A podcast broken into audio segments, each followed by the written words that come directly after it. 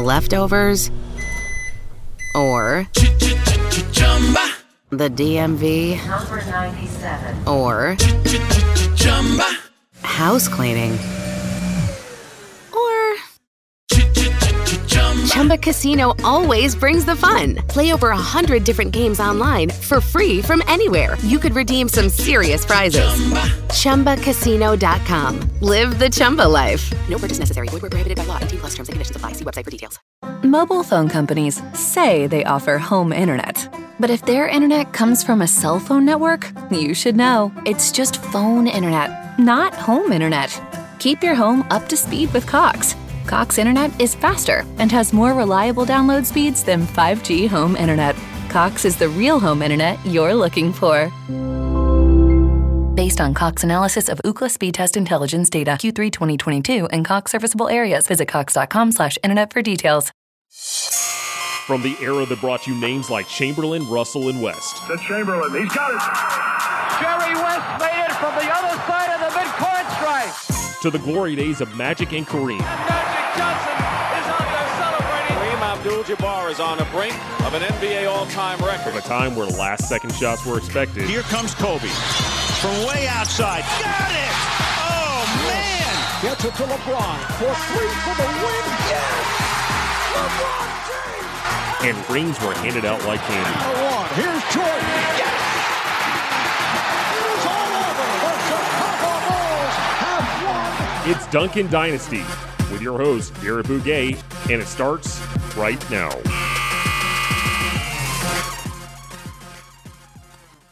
Welcome to another episode of Duncan Dynasty. I'm your host, Garrett Bouguet, and with me this week I've got a very special guest, a fellow sports business classroom alum. It's his second time on the program.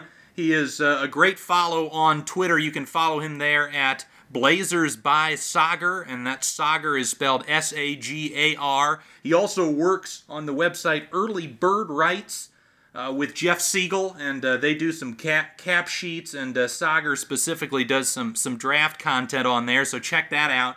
But uh, Sagar Tricka, Sagar, thanks so much for coming on. Thanks for having me.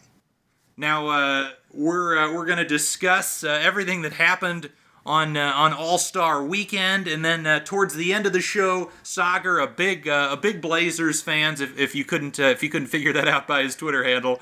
Uh, so we're going to talk a little bit uh, about the the race for eighth in the West, with about you know 25 to 30 games left in the season. But first, Sagar, let's let's get into the action on All Star Weekend and, and what an All Star Weekend it was in Chicago.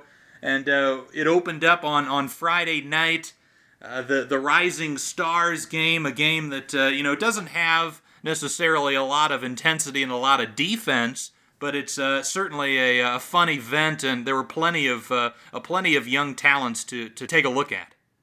It was really fun. I usually don't watch that, uh, but this year I did, and it was surprisingly entertaining, even though the game wasn't very close.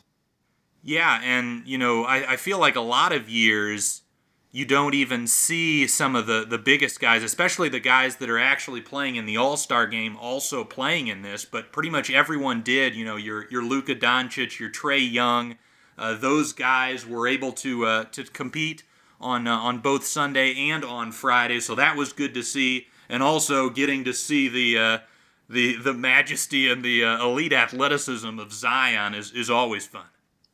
That is a freak. yes, he is. At the end of the game, I enjoyed because basically it was a, uh, a Zion dunking competition. He he wasn't able to actually convert on any of the dunks, but a lot of the attempts were were uh, quite ambitious. Yeah, I enjoyed that they, for the last you know, two or three minutes, kind of just cleared out and let players go for uh, fancy dunks. Yeah, it's uh, that was pretty fun. You could tell the crowd was really getting into that sort of thing, and and uh, yeah, there there were quite a few notable uh, highlights throughout the game. Shai Gilgeous-Alexander had a really nice dribble move where he uh, he he went between his legs and split a couple of defenders. Uh, I also found it funny that Luka Doncic, even in a format where no one's playing defense, he's still manipulating defenders, faking lobs, and then throwing it into the corner for open threes. It's just habit for him, isn't it? yeah, exactly. So yeah, were there were there any players in particular that uh, that, that, impressed you? Uh, of course, Miles Bridges did win the uh, the MVP. I I was high on Bridges coming out of the draft uh, a couple years ago, and unfortunately, he hasn't done that much with uh, his team in Charlotte. So it was fun to see him actually get some run um, and look good uh, on Friday night. Yeah, he had a, a crazy play where he threw an alley oop to himself off the backboard uh, and and caught it with his right hand, which he's normally you know he's naturally a left hander. So that is uh, that was quite impressive. And yeah, he, he won MVP in, in in large part due to he was on the floor when his team went on a, a big run in the third quarter to kind of to seal the game. But uh, yeah, uh, you know this was this is kind of the to me the the least interesting aspect of uh, of the All Star Weekend. So I figure we can just kind of move on to to some of the stuff that, that and there's a lot of not only entertaining stuff on on Saturday and Sunday, but a lot of controversy as well. But uh, let's start with the uh, the first event on uh, on Saturday, and that was the Skills Challenge. And of course, Sagar, the last few years, they've they've made it a sort of a, a, guards versus a bigs competition. They went away from that a little bit, although they did still have uh, plenty of bigs out there, and the bigs seemed to dominate the event. I was surprising. I didn't expect that at all. Uh, but the bigs looked great. They were passing well. They were hitting the passes that the guards weren't. Yeah, uh, you had uh, you had Domantas Sabonis, you had Bam Adebayo, and, and they even considered the likes of Jayson Tatum and Khris Middleton bigs, quote unquote bigs, but they're they're really not. But uh, yeah, it, it it really does come down to that to that three point shot at the end, and I find it interesting. You know, they call it a skills challenge, but uh, you know, I think they even took away if correct me if I'm mistaken, I think they even took away one of the passes. It used to be you had to make a chest pass and a bounce pass. Am I right? That sounds familiar, yeah. And it's weird to me that they would they would take that away because you know when you're talking about skills, I think the bounce pass is a harder a harder pass to execute than a simple chest pass is. I would agree. I think that the uh, it's more physically challenging, or not physically. Uh, yeah, I guess it's, it's more, tougher technique. Right. Yeah, and you know the chest pass you can almost kind of just you can loop it or you can finesse it whereas I feel like the bounce pass you can't just uh, you can't really force it. You've got to be really precise with the location of the bounce. But yeah, it, it really does come down to the to the three pointer, and, and surprisingly, Bam Adebayo, even though uh, you know he's not known for his three point shot, was able to hit quite a few. I found it fitting that Bam Adebayo showed out in that in that event uh, just the weekend after Zach Lowe for ESPN put out a big uh, feature on him. Yeah, and uh, you know he's been he's been really great. A big reason why Miami has had such a, a spectacular season thus far, and and he's one of multiple players for the Miami Heat. We'll get to the other guy that uh, was able to hold up a trophy at the end uh, of the night. But uh, let's move on now to the to the three point contest. And one of the things that uh, that they added this year was the Mountain Dew three point shot, the Dew Zone from 30 feet. And, you know, each player got uh, had to take two of those shots, and they added 10 seconds onto the, the time that the players had to complete the, uh, the entire all, uh, I believe it's seven racks now. But uh, what do you think of the additions of the, uh, the Mountain Dew Dew Zone shots? I was mildly impressed by it. I, uh, I didn't think going into it that they needed to change this at all. Uh, but seeing how players are starting to shoot more uh, from that far deep with you know, Dame Lillard, Steph Curry when he's healthy, Trae down even, uh, it just shows the direction the game is going, and I thought it worked pretty well. Yeah, you had multiple guys able to, to knock him down. I think Davis Bertans made him look pretty effortless. Uh, Devin Booker as well. Um, and and yeah, when I when I initially heard the the measurements, you know, of course the the corner threes are, are 22 feet. The the above the break threes are 23 9, and and these Dew Zone shots were 30 or, or 29 9 to be exact.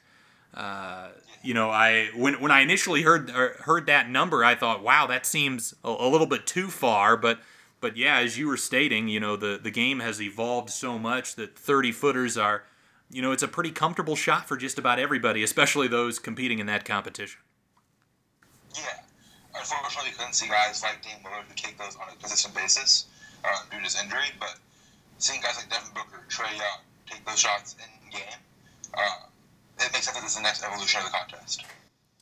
Yeah, I think uh, you know one of the things that I would I would like to see them add in the future. You know, I, I think this is a, a good addition. It uh, you know breathes new life into it. You know, it uh, not that it had gotten stale. I mean, I, I think the three point contest is, is my favorite event. It has been for, for quite a while, but it is nice to, to add a new element to something. And I, I would like to see them even expand and, and maybe even add an off the dribble shot as well. What do you think of that? It's an interesting idea. I hadn't considered that. Um, I agree that the three point contest it's a brand new for a couple years now as well, in that it's always consistent, it's always entertaining. Um, the changes didn't really affect that at all, um, which I'm happy about. I'd be interested. I'd be interested to see that kind of off the dribble kind of shot that you were suggesting. Yeah, and, and speaking of uh, of Damian Lillard, who you follow pretty consistently, uh, you know, yeah, he I think he would not only do well with those those thirty footers, but also those off the bounce uh, uh, attempts. But yeah, the uh, the the contest was really great. You know, we had uh, eight contestants starting, and we had a bunch of guys really light it up. You had uh, Buddy Hield with 27 in the first round. You had Devin Booker with 27, hitting both of those Mountain Dew shots. Davis Bertans finished with 26.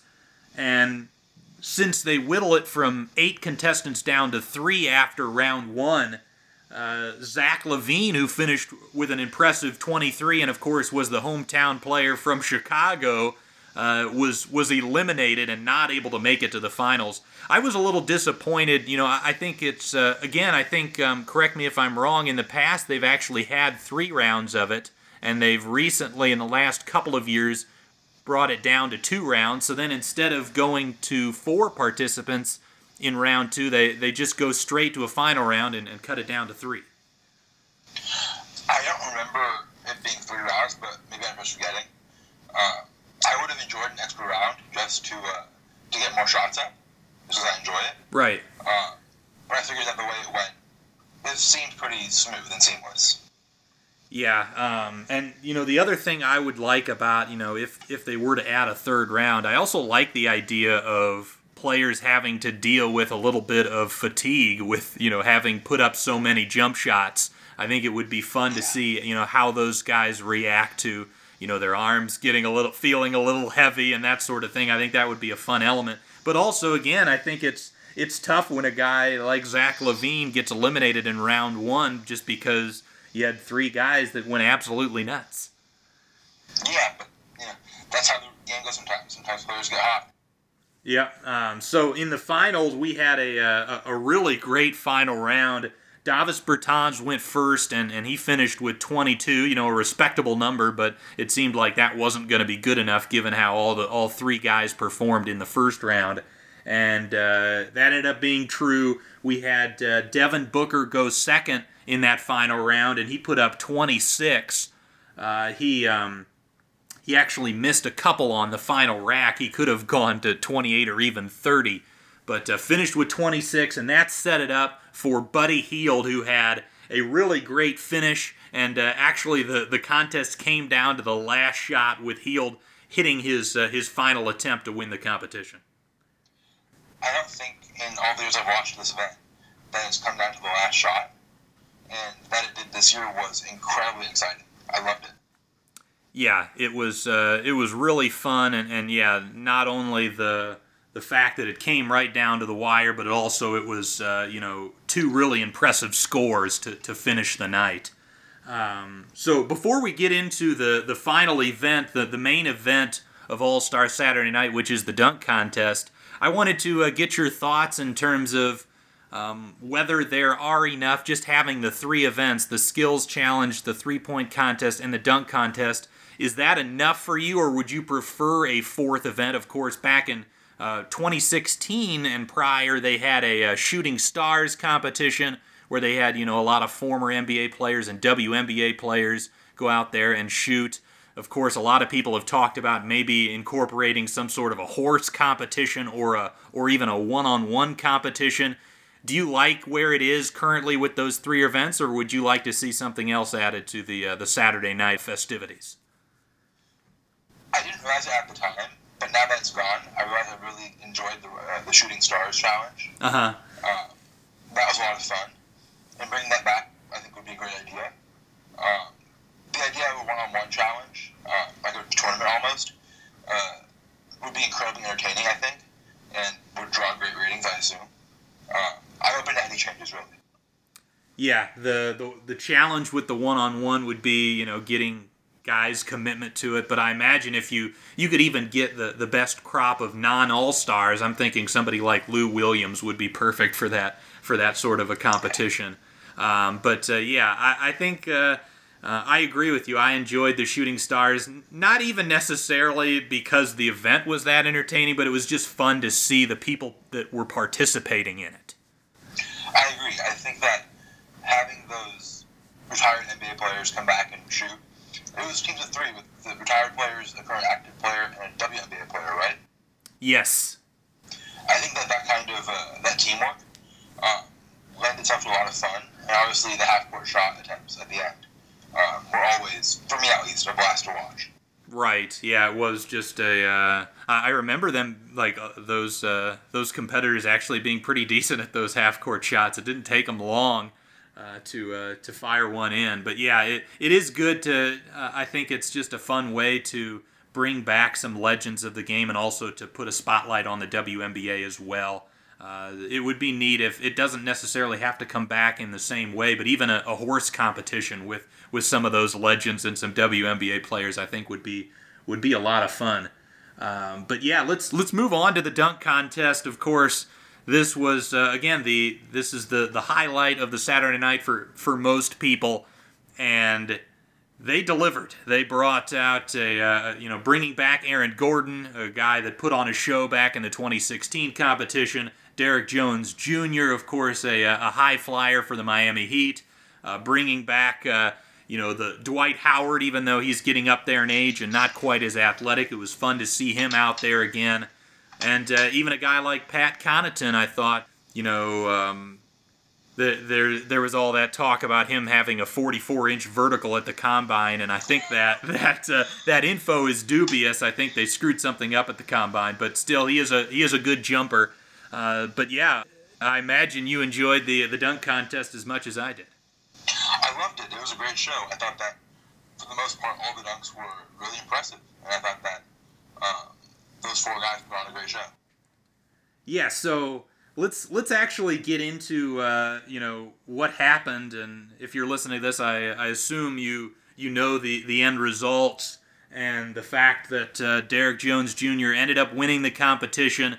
Uh, it was very controversial, winning it over Aaron Gordon. Of course, Gordon, uh, you know, in the first uh, in the first round, both of his dunks were 50. Jones actually had a 46 in the first round, and the scores are not cumulative, even though Aaron Gordon, I believe, argued that it should be, and and uh, I tend to agree with him. Um, the the the final round with Jones Jr. and Gordon was was really terrific. Both guys brought out a bunch of terrific dunks. Uh, for me, the highlight of the night, the best dunk of the night, was Aaron Gordon's 360 off the side of the backboard. Uh, what what was your favorite dunk, Sagar? Honestly, probably that. I thought that that was something I hadn't seen before. That I could. Like, I'm a fairly new fan, less than 10 years. I hadn't seen anything like that before, and so that was incredible to see. Yeah, it. Uh, it was really impressive. And then, you know, Derrick Jones Jr. had a couple of uh, amazing dunks as well. He had one where it was off the backboard and he went between the legs, jumping over a guy. Uh, he had another one that uh, Kenny the Jet Smith termed the the uh, reverse tornado, I believe.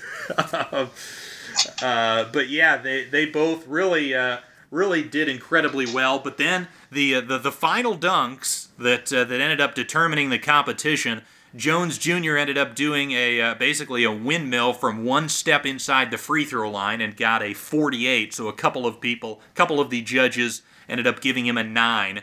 And then Aaron Gordon goes out there and he sees Taco Fall, who is seven foot five inches tall in the crowd. He brings him out and jumps over Taco Fall and gets a 47. I don't know about you, but uh, I was pretty furious over that decision. I uh, I am definitely in the camp of Aaron Gordon got robbed. I'm with you. I, I think that it's interesting because with the, the Gordon duck, he originally wanted to duck over Shaq, uh, but Shaq turned him down. So his backup plan then became Taco Fall, and to have your backup plan be a couple inches bigger than Shaq is bold. yes. And so that he pulled that off, More credit.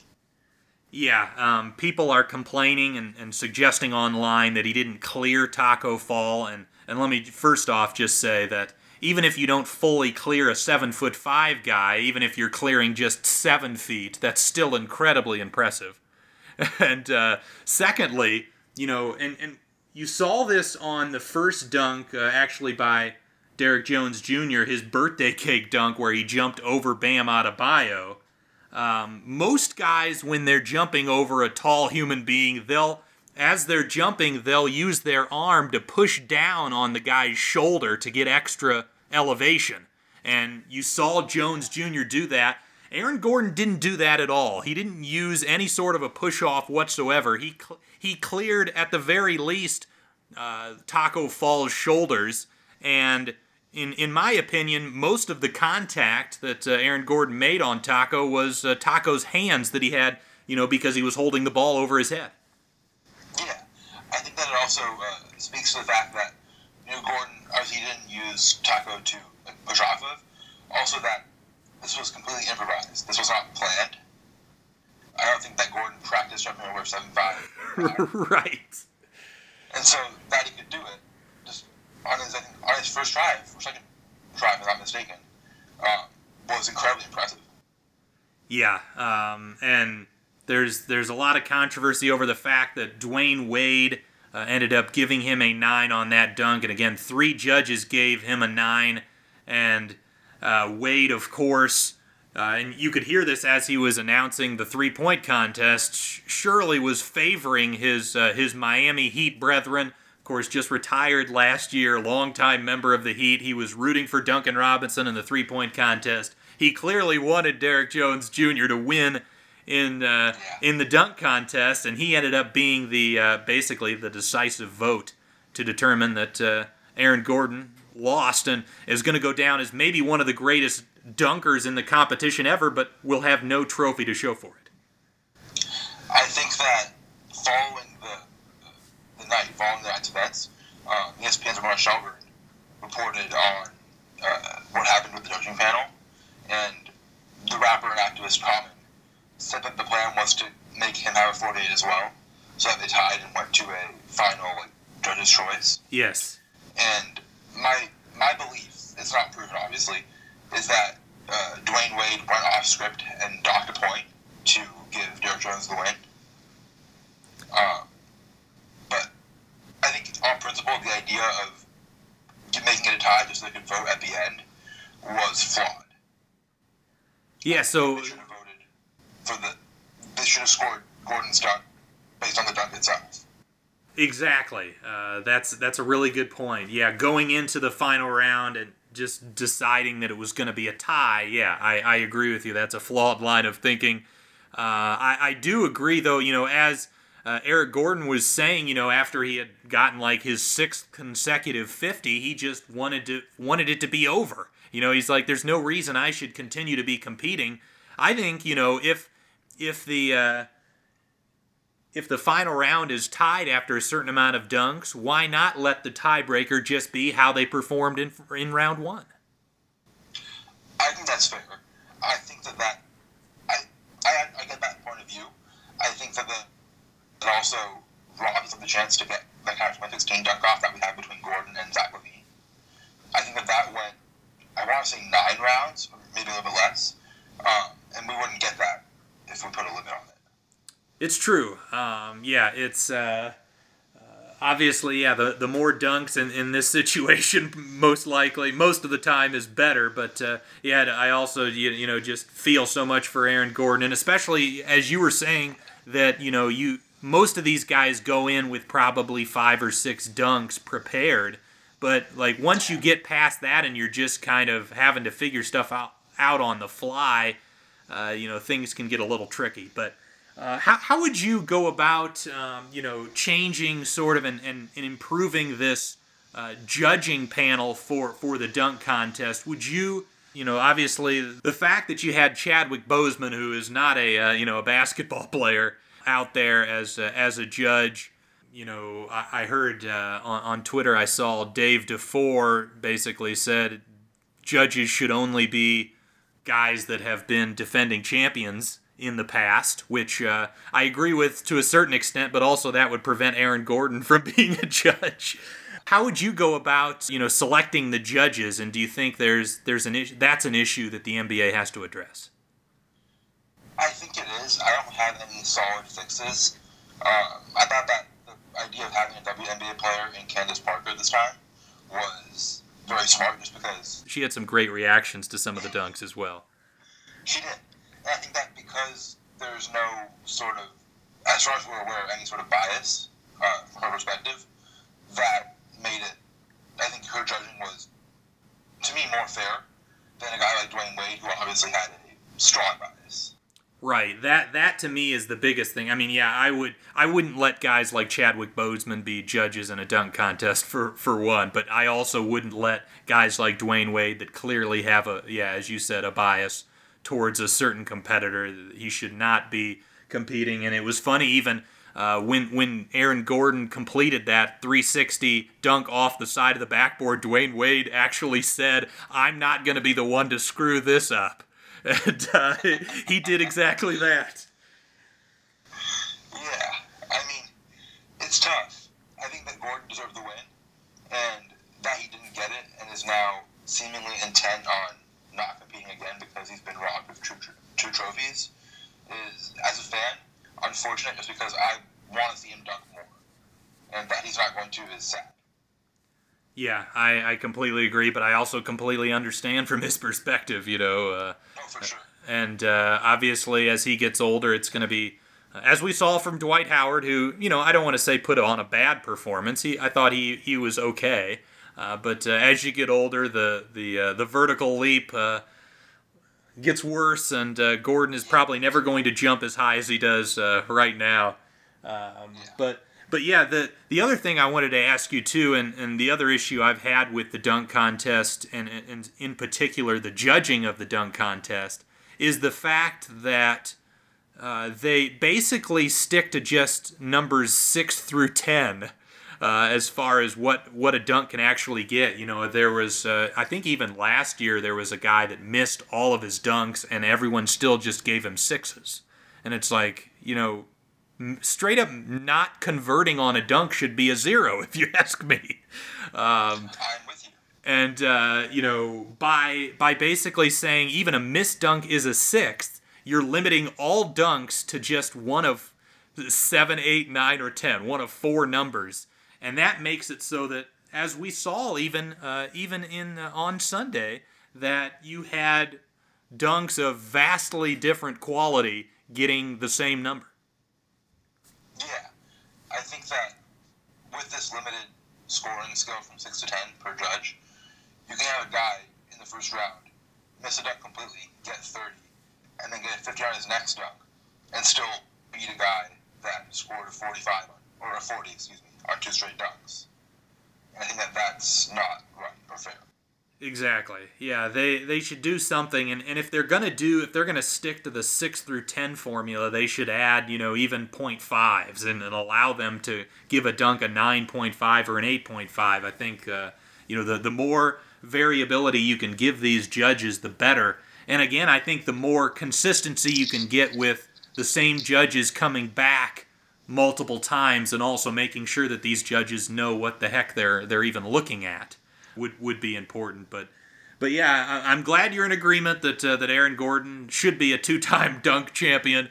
Uh, it's uh, it's it's disappointing, but uh, I guess there's there's worse things happening in the world than a guy unfairly losing a dunk contest. Uh, so let's let's move on to uh, to the uh, the main event of the weekend, which is the All Star game on Sunday night. Team LeBron versus Team Giannis.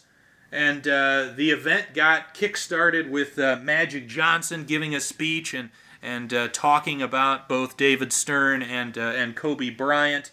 Then we had a, a Jennifer Hudson Kobe sort of tribute song, uh, and and and then even Common came on and, and did an extensive rap about the city of Chicago, and then did some some uh, introductions and even did some rhymes with the introductions. What did you think about uh, all the festivities even prior to the game taking place? I thought overall it was impressive. I thought that Magic gave a good uh, short speech on both Kobe Bryant and David Stern, uh, and their passing over the last uh, month or two. Uh, Jennifer Hudson was incredible as she is, and though I thought that uh, extensive like spoken gospel or speech or rap or whatever it was on Chicago got to be a little bit excessive or a bit too long. I thought that it was very well done. Yeah, I agree. You could tell that he, he put a lot of time and, and heart into that. Uh, you know, I feel like a lot of guys that they get the call from the NBA and say, "Hey, perform, uh, perform for us." They uh, they don't uh, take it as seriously, so I appreciate that from Common. And yeah, I thought a lot of it was was really fun. And, and yeah, even the introductions, I was getting a kick out of how he was going to rhyme all the uh, NBA player names and and uh, as soon as he started, my first thought was, how's he going to rhyme uh, Antetokounmpo? And uh, he ended up just saying, I'm not even going to try. I don't blame him. Yeah, uh, the uh, but yeah, he had some he had some he had some fun ones, and then uh, so let's let's get to the actual game, and of course the the NBA changed the uh, the All Star format not only in part due to Kobe Bryant's passing, but also to uh, add a uh, more of a charity element to the game. Um, both Team LeBron and Team Giannis had a dedicated charity, and they actually had the kids uh, out there, uh, you know, basically with, with courtside seats, and you could hear them cheering for their respective teams as the game went on. Uh, but uh, basically, how the format worked is you had scoring for each quarter, and the team that won the respective quarter out of the first three ended up getting uh, $100,000 to contribute to that charity. So, what do you think of the uh, the overall change of format?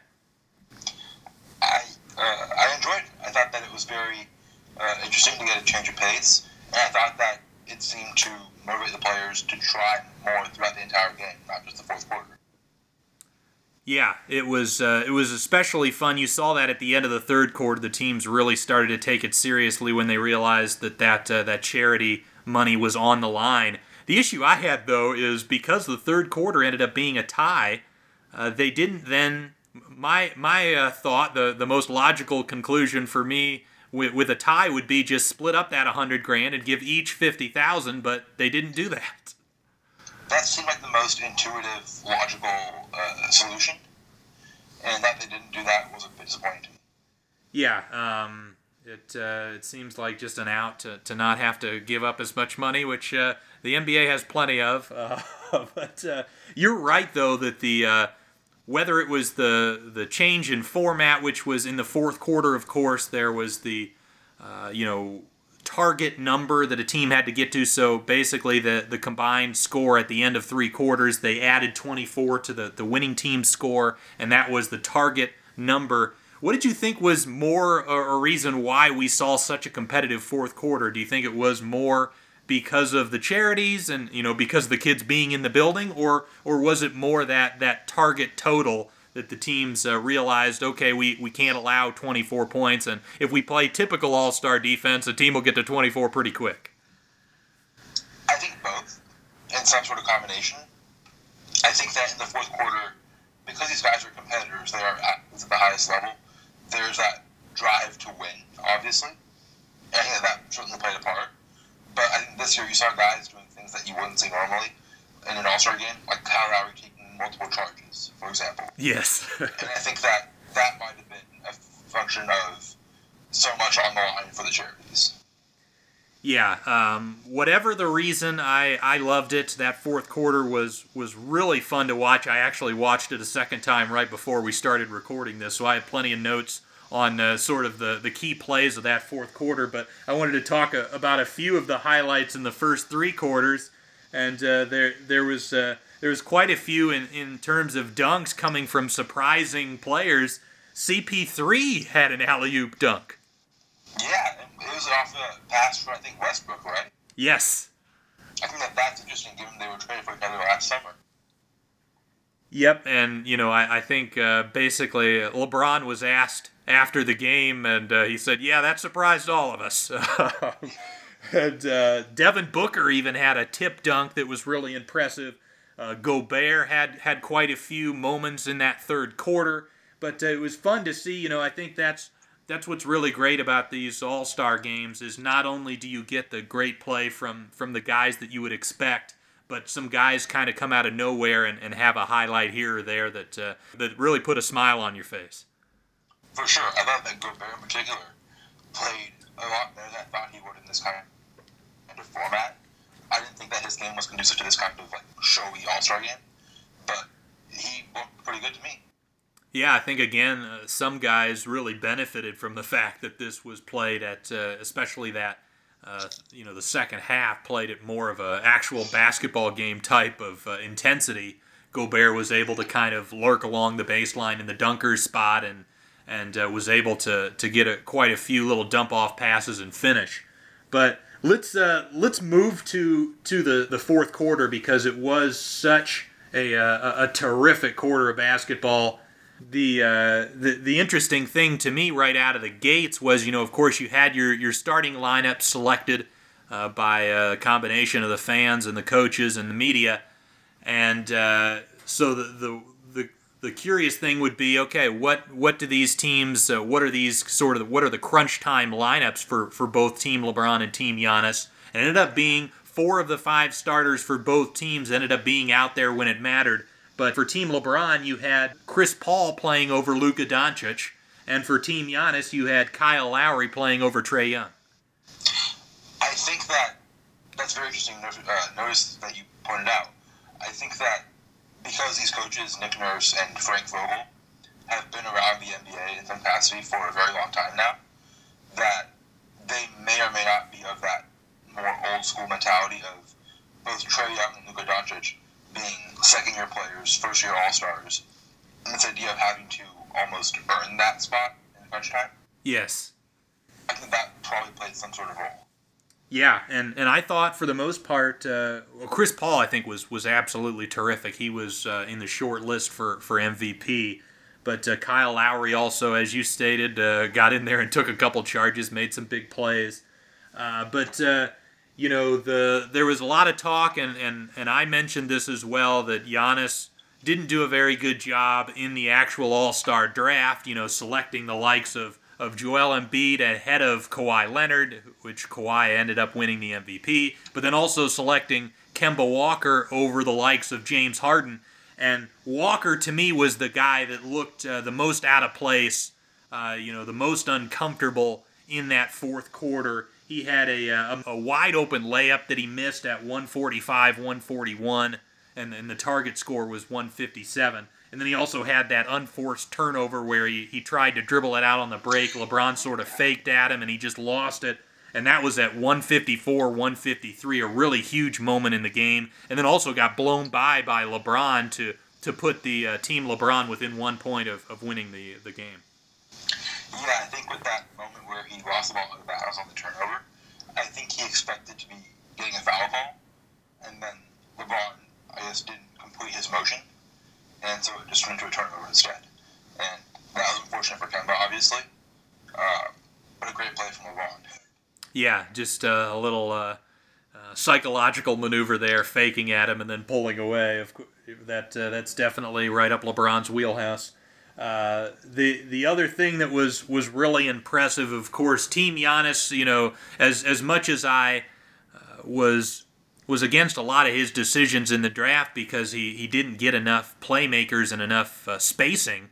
He did get uh, a front court with just a ton of athleticism and size with Embiid, Giannis, and, and Siakam and they really made things tough on Team LeBron inside. And, and Giannis had a couple of incredible plays. He had a block on LeBron as he was fading along the left baseline. And then one of the plays of the night, maybe the highlight of the night, was the block that he had on LeBron as LeBron looked like he was going in for a wide open layup. And the replay showed. Uh, it, it was really close, uh, but uh, it looked like to me that Giannis just got it before it hit the backboard. As someone, as a Blazer fan, I'm now uncomfortably close to goaltending calls. I don't like them anymore. um, and that Giannis play was the closest I've ever seen. It was incredible. Yeah, you know, there's uh, most of the time on those replays, you get pretty good visual evidence of the ball. If it hits the backboard, there's that. It takes a second, but there's that split second where the ball starts to go away from from the backboard. So that lets you know as a viewer that the ball actually hit. But this was just yeah, at that exact moment where it could have been a situation where the ball actually hit the backboard, but it didn't have enough time before Giannis got to it to actually move and allow us to notice that it had. Yeah, I thought that the refs handled it pretty well and uh, and not making it clean. I couldn't tell either way. I had no, no opinion. Um, but in that case, I figured that it was a good idea to let it go and call and let them keep playing. Yeah, I think. Uh, yeah, I agree. The best case scenario there is just give the defender the, the benefit of the doubt. The offense gets the benefit of the doubt on so many situations in so many situations that uh, it's nice to see that the defense actually get a 50-50 call go their way. Uh, but but yeah, the the again those uh, those team Giannis offensive struggles were evident in that fourth quarter. I believe they got outscored 33 to 22 in the final period the the lack of spacing, the lack of shot creation was uh, was evident, and you know they they resorted a lot to just going at, as Giannis stated in the post game press conference, going at the likes of James Harden and going at him in the post, which is his defensive strength. That was what I was going to say. The idea that if you're going to attack Harden, the way to do that is to not post him up, but bring him on the perimeter and have a perimeter guy go at him because he's the post. Yeah, he's just so strong. Uh, but but again, the lack of spacing, the lack of that elite uh, perimeter playmaker, in part because he didn't Giannis didn't have Harden on his team. Uh, uh the um, uh, yeah, they just didn't really have a lot of options. It ended up becoming one of the one of the more disappointing elements of that fourth quarter was that it got very foul heavy, and both teams kind of lived at the free throw line. It seemed to me, I, I, I guess I didn't actually look and, and count, but it seemed like the teams got into the bonus fairly early. It seemed like it, but I also don't know because uh, they didn't have a running clock in that quarter, right? I don't know right. how early and how long the quarter even ran. Yeah, and that's yeah, that's that's an interesting thing too. Is when you don't have a running clock, most of the time, you know, your your foul limit is based on a 12 minute quarter. Uh, so yeah, it's it's interesting to me the idea of oh, we're going to keep everything the same, but there's not actually a time, uh, you know, there's not an amount of time that all of these things are based on. Uh, but but yeah, one of the the final sequences was was interesting where uh, the the play that that uh, Anthony Davis got fouled at the end and then hit the second free throw to put the game away.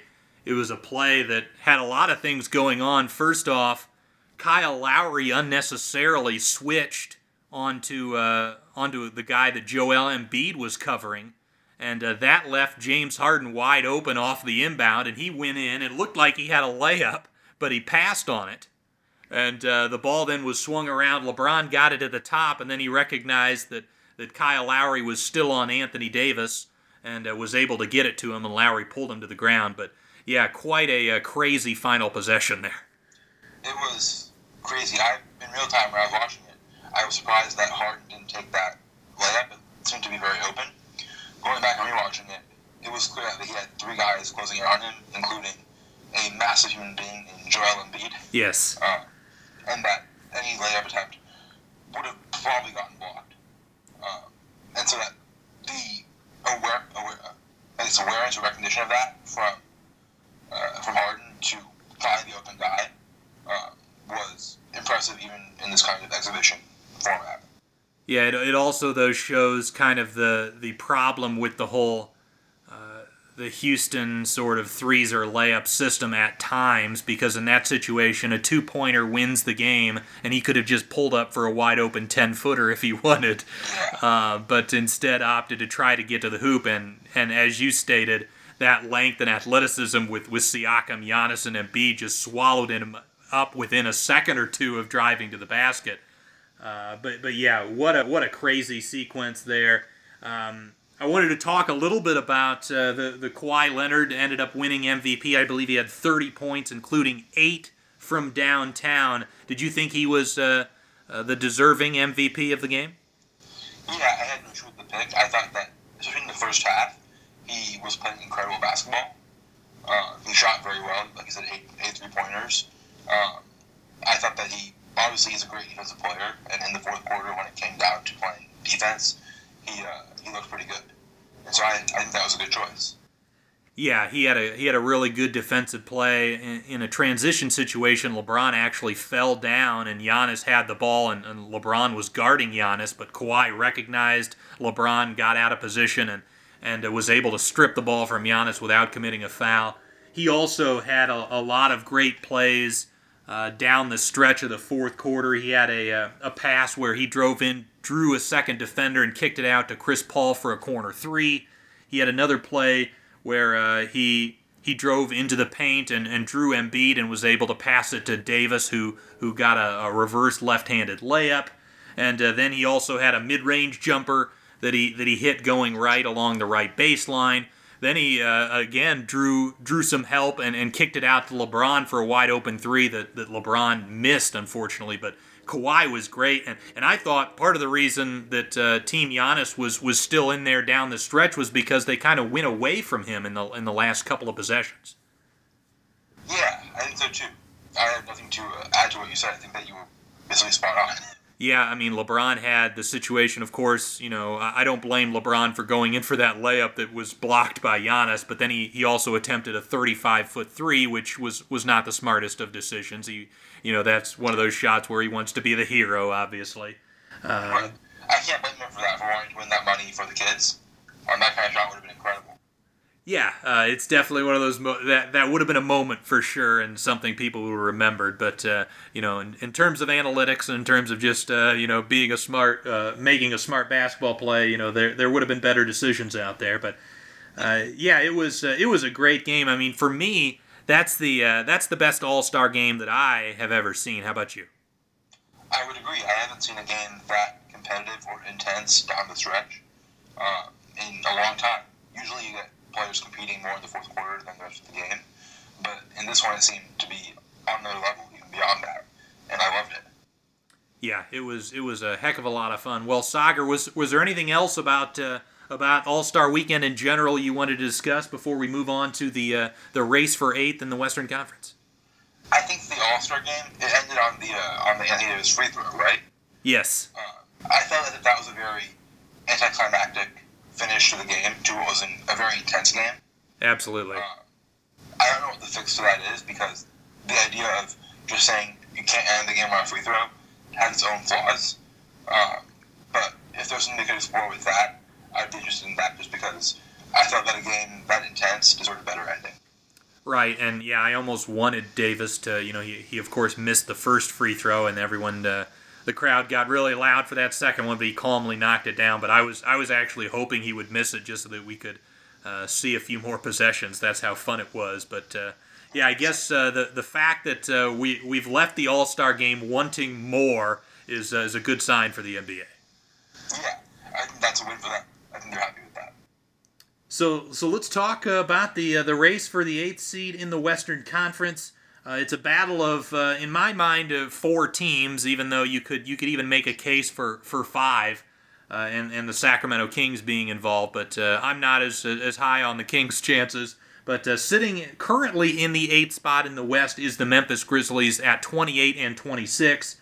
In the ninth spot, of course, uh, Sagar, a, a big time Blazers fan. The Trailblazers sitting at 25 and 31, four games back overall, but five in the lost column and uh, Portland has 26 games left on their season. In the 10th spot, the San Antonio Spurs sitting at 23 and 31. They are five games back, and the Pelicans in at 11 at 23 and 32 for five and a half games back. But Sagar, I mean, uh, I, I, know you've got to be disappointed given that uh, Portland lost that game to Memphis heading into the All Star break, which uh, you know pushed them back. That was a key game. They could have been within two games. Instead, they're now four back. Uh, do you think this race is over, or do you still think most of these teams still have a shot at this? It feels over just because you know the nine seed, the Wizards are at 31 losses, five back in the loss column, it's hard to make up five losses in less than 30 games. That's a, a tough task to meet. Uh, at the same time, for Portland in particular, they have Dame Lillard. if he's healthy. I don't count him out anything. Right, and I believe they have multiple games against the Grizz. Is that correct? Yeah, they have two more. They play on, I believe, March 12th and April 5th. So yeah, I mean that uh, that's important as well. That out of 26 games, that there's still two against the team that they're behind. So that gives them a chance, especially if they're able to win both of those. That puts them at only two games back, and and that gives them 24 games to catch up to to the two games. So it, it seems possible, and you know, Portland uh, looking at the bright side of things, it doesn't seem to me that Lillard's injury is too serious, and the injury came at basically the perfect time where he got a week off for during All Star week. Yeah, I think that the MRI they haven't. They said that he'll be reevaluated in a week, which I think for the type of injury he had with a soft tissue strain, uh, I think that that's pretty positive overall. Um, that could have been a lot worse. At the same time, I know those soft tissue injuries can linger for a while. They can be easily re-aggravated. Uh, and so my hope is that he doesn't rush back too quickly. Yeah, and that's a groin strain, correct? It is, yes. Yeah, so that that uh, that can be a challenge. Um, but but yeah, it, it'll be important that they get him back soon. But they also have uh, you know some other guys that are potentially making a return soon. Of course, Jusuf Nurkic, who's missed the whole season. He, he of course had that uh, horrendous leg injury near the end of, of last season. But uh, there's talks that he's lined up to make a mid February return. And then Zach Collins, another key injury and, and why this team has maybe struggled a little bit. Uh, he looks like he may be able to come back in March. Yeah, Nurkic, they, uh, they brought him back to practice at the end of January. And in his first week back, he uh, suffered a calf strain, actually. And since then, he hasn't actually practiced, so we don't know what his timeline looks like. And then with Collins, he will be reevaluated early March, and hopefully at that point it's a positive prognosis and we can get it back soon. But that's no guarantee either. Yeah, the the Nurkic uh, additional setback is is uh, pretty common when you're dealing with a, a, a really bad injury like he was suffering from. You know, you often will overcompensate in other areas of your body, but hopefully. Uh, you know he's uh, he's able to return to the court soon. I think he could be a, a, valuable addition to the team. But uh, and and Collins as well. You know he was he was slated to be their starting four, and and unfortunately for uh, for you and most Blazers fans, they didn't really have a lot of options uh, heading into the season if uh, for for the event that Collins did get hurt. Yeah, they went into the season incredibly thin at that position, and a lot of what they wanting to do hinged on his skill set as both a defensive uh, defensive presence as well as a solid playmaker and shooter. Um, and no other player on the roster could really fill that hole when he went down. Um, so it's been tough to, to compensate for that loss.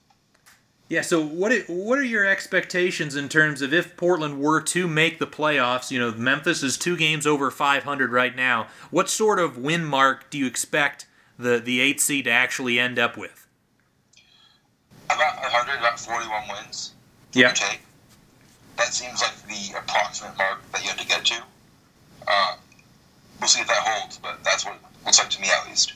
Yeah, so that would mean Portland would have to go 16 and 10 in their final 26, which certainly is doable. And Portland has had a history in, in previous seasons of, of going on great runs, especially you know in the you know after uh, the the turn of the calendar year. Uh, but but yeah, I, wanted to get a few thoughts. You know, of course, Portland's obviously going to have to play well, but it also will be dependent in part to how these other teams play down the stretch. And Memphis, again, sitting at two games over 500 currently, locked in at that eight spot. But they made a trade at the deadline. Uh, you know, they, they acquired a guy that I think they, they like for their future in Justice Winslow. But they did trade away a couple of rotation pieces in Jay Crowder and Solomon Hill. Yeah, I think that that reminds me a little bit of uh, last year the trade deadline when Sacramento traded away Iman Shumpert to Houston. That trade kind of took the wind out of their sails not because Shumpert was an excellent basketball player. He was fine for them. But I think that his presence in the locker room was very stabilizing for them. And I almost wonder if the loss of Crowder and Hill had a similar effect on Memphis. Yeah, I mean, they're a very young team. They don't have a ton of veterans on that roster now. So, yeah, it'll be interesting. I personally thought it did hurt them a little bit uh, in the present. But, uh, you know, obviously Winslow could come back at some point and, and, and give them a boost. They weren't getting anything from, from Andre Iguodala, which was the key piece in that deal. Uh, but, uh, yeah, a couple of the other teams, uh, of course, the Spurs sitting in that 10 spot, five games back of Memphis. Is there any uh, is there any Gregg Popovich magic left? You never want to say never with the Spurs. They're never out of it, you'd think. Uh, but if there's a year to try and call for the end to their dynasty, this year seems to be the year. Yeah, and you know it's it's one thing if like the likes of Aldridge and DeRozan were playing incredibly poorly to think, okay, well if those guys turn it around, the Spurs might play better. But those guys have actually played pretty well this season. Yeah, I think Aldridge, especially after he uh, he started taking three pointers. Yep. Uh, he's become a lot more effective for them. Yeah, so uh, I I'm with you. I uh, I'm not counting them out because of uh, the the track record, but uh, yeah, I think out of these four teams, I would give them the the worst chance. Uh, I uh, the the the final team that sitting in the 11th spot, the Pelicans, at 23 and 32, they're five and a half games back. Of course, that's a you know a big number as you said to overcome in in such a short period of time. You know, there's basically about a a third left in the season, or a little less than that. But they do have Zion Williamson back, uh, and you know he obviously helps them, especially on the offensive end. Do you think Zion could have some crazy stretch and and get this team back into the playoffs and continue JJ Redick's playoff streak? I think it's certainly possible. I haven't watched enough of Zion in college or high school to know uh, just how skilled he is. Obviously, he's a very good player, very good prospect. Uh, I'm curious to see how he fits in with the rest of his teammates over the course of the, course of the rest of the season and see how it goes. I think that helps for the Pelicans that they have the easiest schedule left in the NBA. Yeah, I uh, I actually got to see Zion. I went to uh, the Cavs Pelicans game a, a, few weeks back and got to see him in person, and he is very impressive, especially in the offensive end. But I left pretty underwhelmed in terms of his defensive effort and uh, IQ out there. Of course, he's still a young guy; he can improve uh, in in both of those areas. But uh, you know, the, the the downside to this idea that Zion could could really boost this Pelicans team back into the, the playoff picture is that, you know, he's played 10 games and they're just 5 and 5 with him. Right. And I think that just to him, it would be unfair to him to try and put all that pressure on him to make the playoffs as a rookie. Uh, obviously, if he gets to that point and he can push them there with the help of his teammates, that would be incredible for guys like him to do. But I think to expect it, like I think many people are, it seems like a lot to ask for. Yeah, absolutely. So, uh, Sagar, I'm going to put you on the spot, and I'm, I'm going to have have you make your prediction. Which of those four teams is, uh, or if uh, if if you disagree with me and think Sacramento's in there, which of the five teams is going to end up with that eighth spot in the West? As a Blazer fan, it pains me to say this, but I think it's going to stay Memphis. Yeah, uh, I, I agree with you. I think in part, you know, if, if the Blazers were fully healthy, I think uh, I could definitely, I would probably predict them to, to make up that gap. But the injuries they're still dealing with, as you said, Nurkic's return is is still up in the air. Uh, you know, Collins is still a ways off, and, and yeah, the, the, the issue with the, the groin injury for Lillard, if you bring him back too soon, he could re-injure it, and that's a, a way bigger issue so yeah, it, it, might be a little bit too much to overcome, but it'll certainly be fascinating to watch down the stretch. Sagar, thanks so much for for coming on and taking the time. Thanks for having me. Thanks so much for listening to Duncan Dynasty. Uh, if you'd like to support the show, you can uh, you can subscribe to the program on iTunes. If you can leave a, uh, a rating and review, that would be greatly appreciated as well. Uh, the show is also now on Spotify. Uh, if you can uh, give the show a follow, again a rating on there. That that really helps a lot. If if you've got any questions or comments or or ideas for for future episodes, you can contact me uh, on Twitter at Garrett Bouguet, and also uh, my email is g-bouguet at onu.edu. So uh, feel free to uh, to uh, give me any of your uh, ideas. I, I love to hear from uh, from the people listening to the program, and uh, enjoy the next week of the NBA calendar. And uh, have a great rest of your day. Leftovers. Or the DMV. Number 97. Or house cleaning. Or Chumba Casino always brings the fun. Play over a hundred different games online for free from anywhere. You could redeem some serious prizes. ChumbaCasino.com. Live the Chumba life. No purchase necessary. Void where prohibited by law. 18 plus terms and conditions apply. See website for details. Mobile phone companies say they offer home internet. But if their internet comes from a cell phone network, you should know. It's just phone internet, not home internet. Keep your home up to speed with Cox. Cox internet is faster and has more reliable download speeds than 5G home internet. Cox is the real home internet you're looking for. Based on Cox analysis of Ookla speed test intelligence data Q3 2022 and Cox serviceable areas, visit cox.com/internet for details.